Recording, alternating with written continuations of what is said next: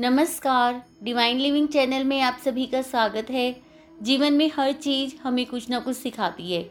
चाहे वह प्राकृतिक हो, चाहे वह इंसान ने ही बनाई हो। एक ऐसी ही मंत्रमुग्ध कर देने वाली छोटी सी परंतु ज़िंदगी का अहम सबक सिखाने वाली चीज़ है बांसुरी। आज हम बांसुरी से जीवन जीने की कला सीखेंगे। बांसुरी भगवान श्री कृष्ण को अति प्रिय है। वे सदा ही इसे अपने साथ ही रखते हैं। बांसुरी श्री कृष्ण को प्रिय होने के कारण उसको प्रकृति का अनुपम वरदान है। इसी वजह से इसे बहुत ही पवित्र और पूजनीय माना जाता है। श्री कृष्ण जब बांसुरी बजाते थे तो पूरा गोकुल मुग्ध होकर उनकी बांसुरी सुना करता था। श्री कृष्ण के जितने भी चित्र मिलते हैं, उनमें बांसुरी ज़रूर रहती है। बांसुरी सम्मोहन, खुशी व आकर्षण का प्रतीक मानी गई है।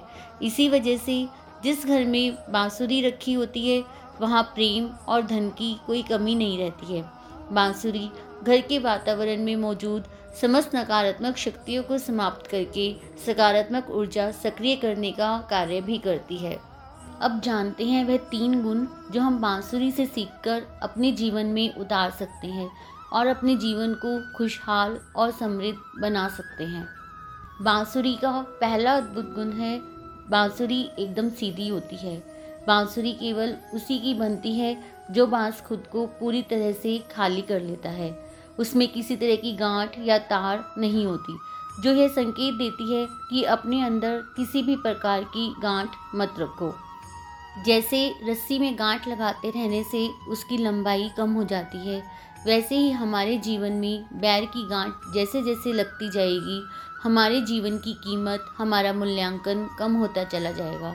हम अपने जीवन में राग, द्वेष, क्रोध, मान, माया, लोभ, रूपी बंधन की गांठ को हटाकर ही हम अपनी आत्मा का कल्याण कर सकते हैं।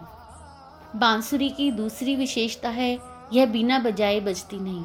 मानो बता रही है कि जब तक ना कहा जाए, तब तक मत बोलो। सारे वाद्य यंत्र बजाने से ही बजते हैं, वैसी ही बांसुरी है, जो यह सिखाती है कि बिना वजह हमें व्यर्थ नहीं बोलना चाहिए। बांसुरी का तीसरा गुण है, जब भी बजती है, मधुर ही बजती है, जिसका अर्थ हुआ, जब भी बोलो, मीठा ही बोलो। हमें भी जीवन में सभी के साथ एक जैसा व्यवहार कर बांसुरी के समान सदैव मीठा और मधुर वचन ही बोलना है।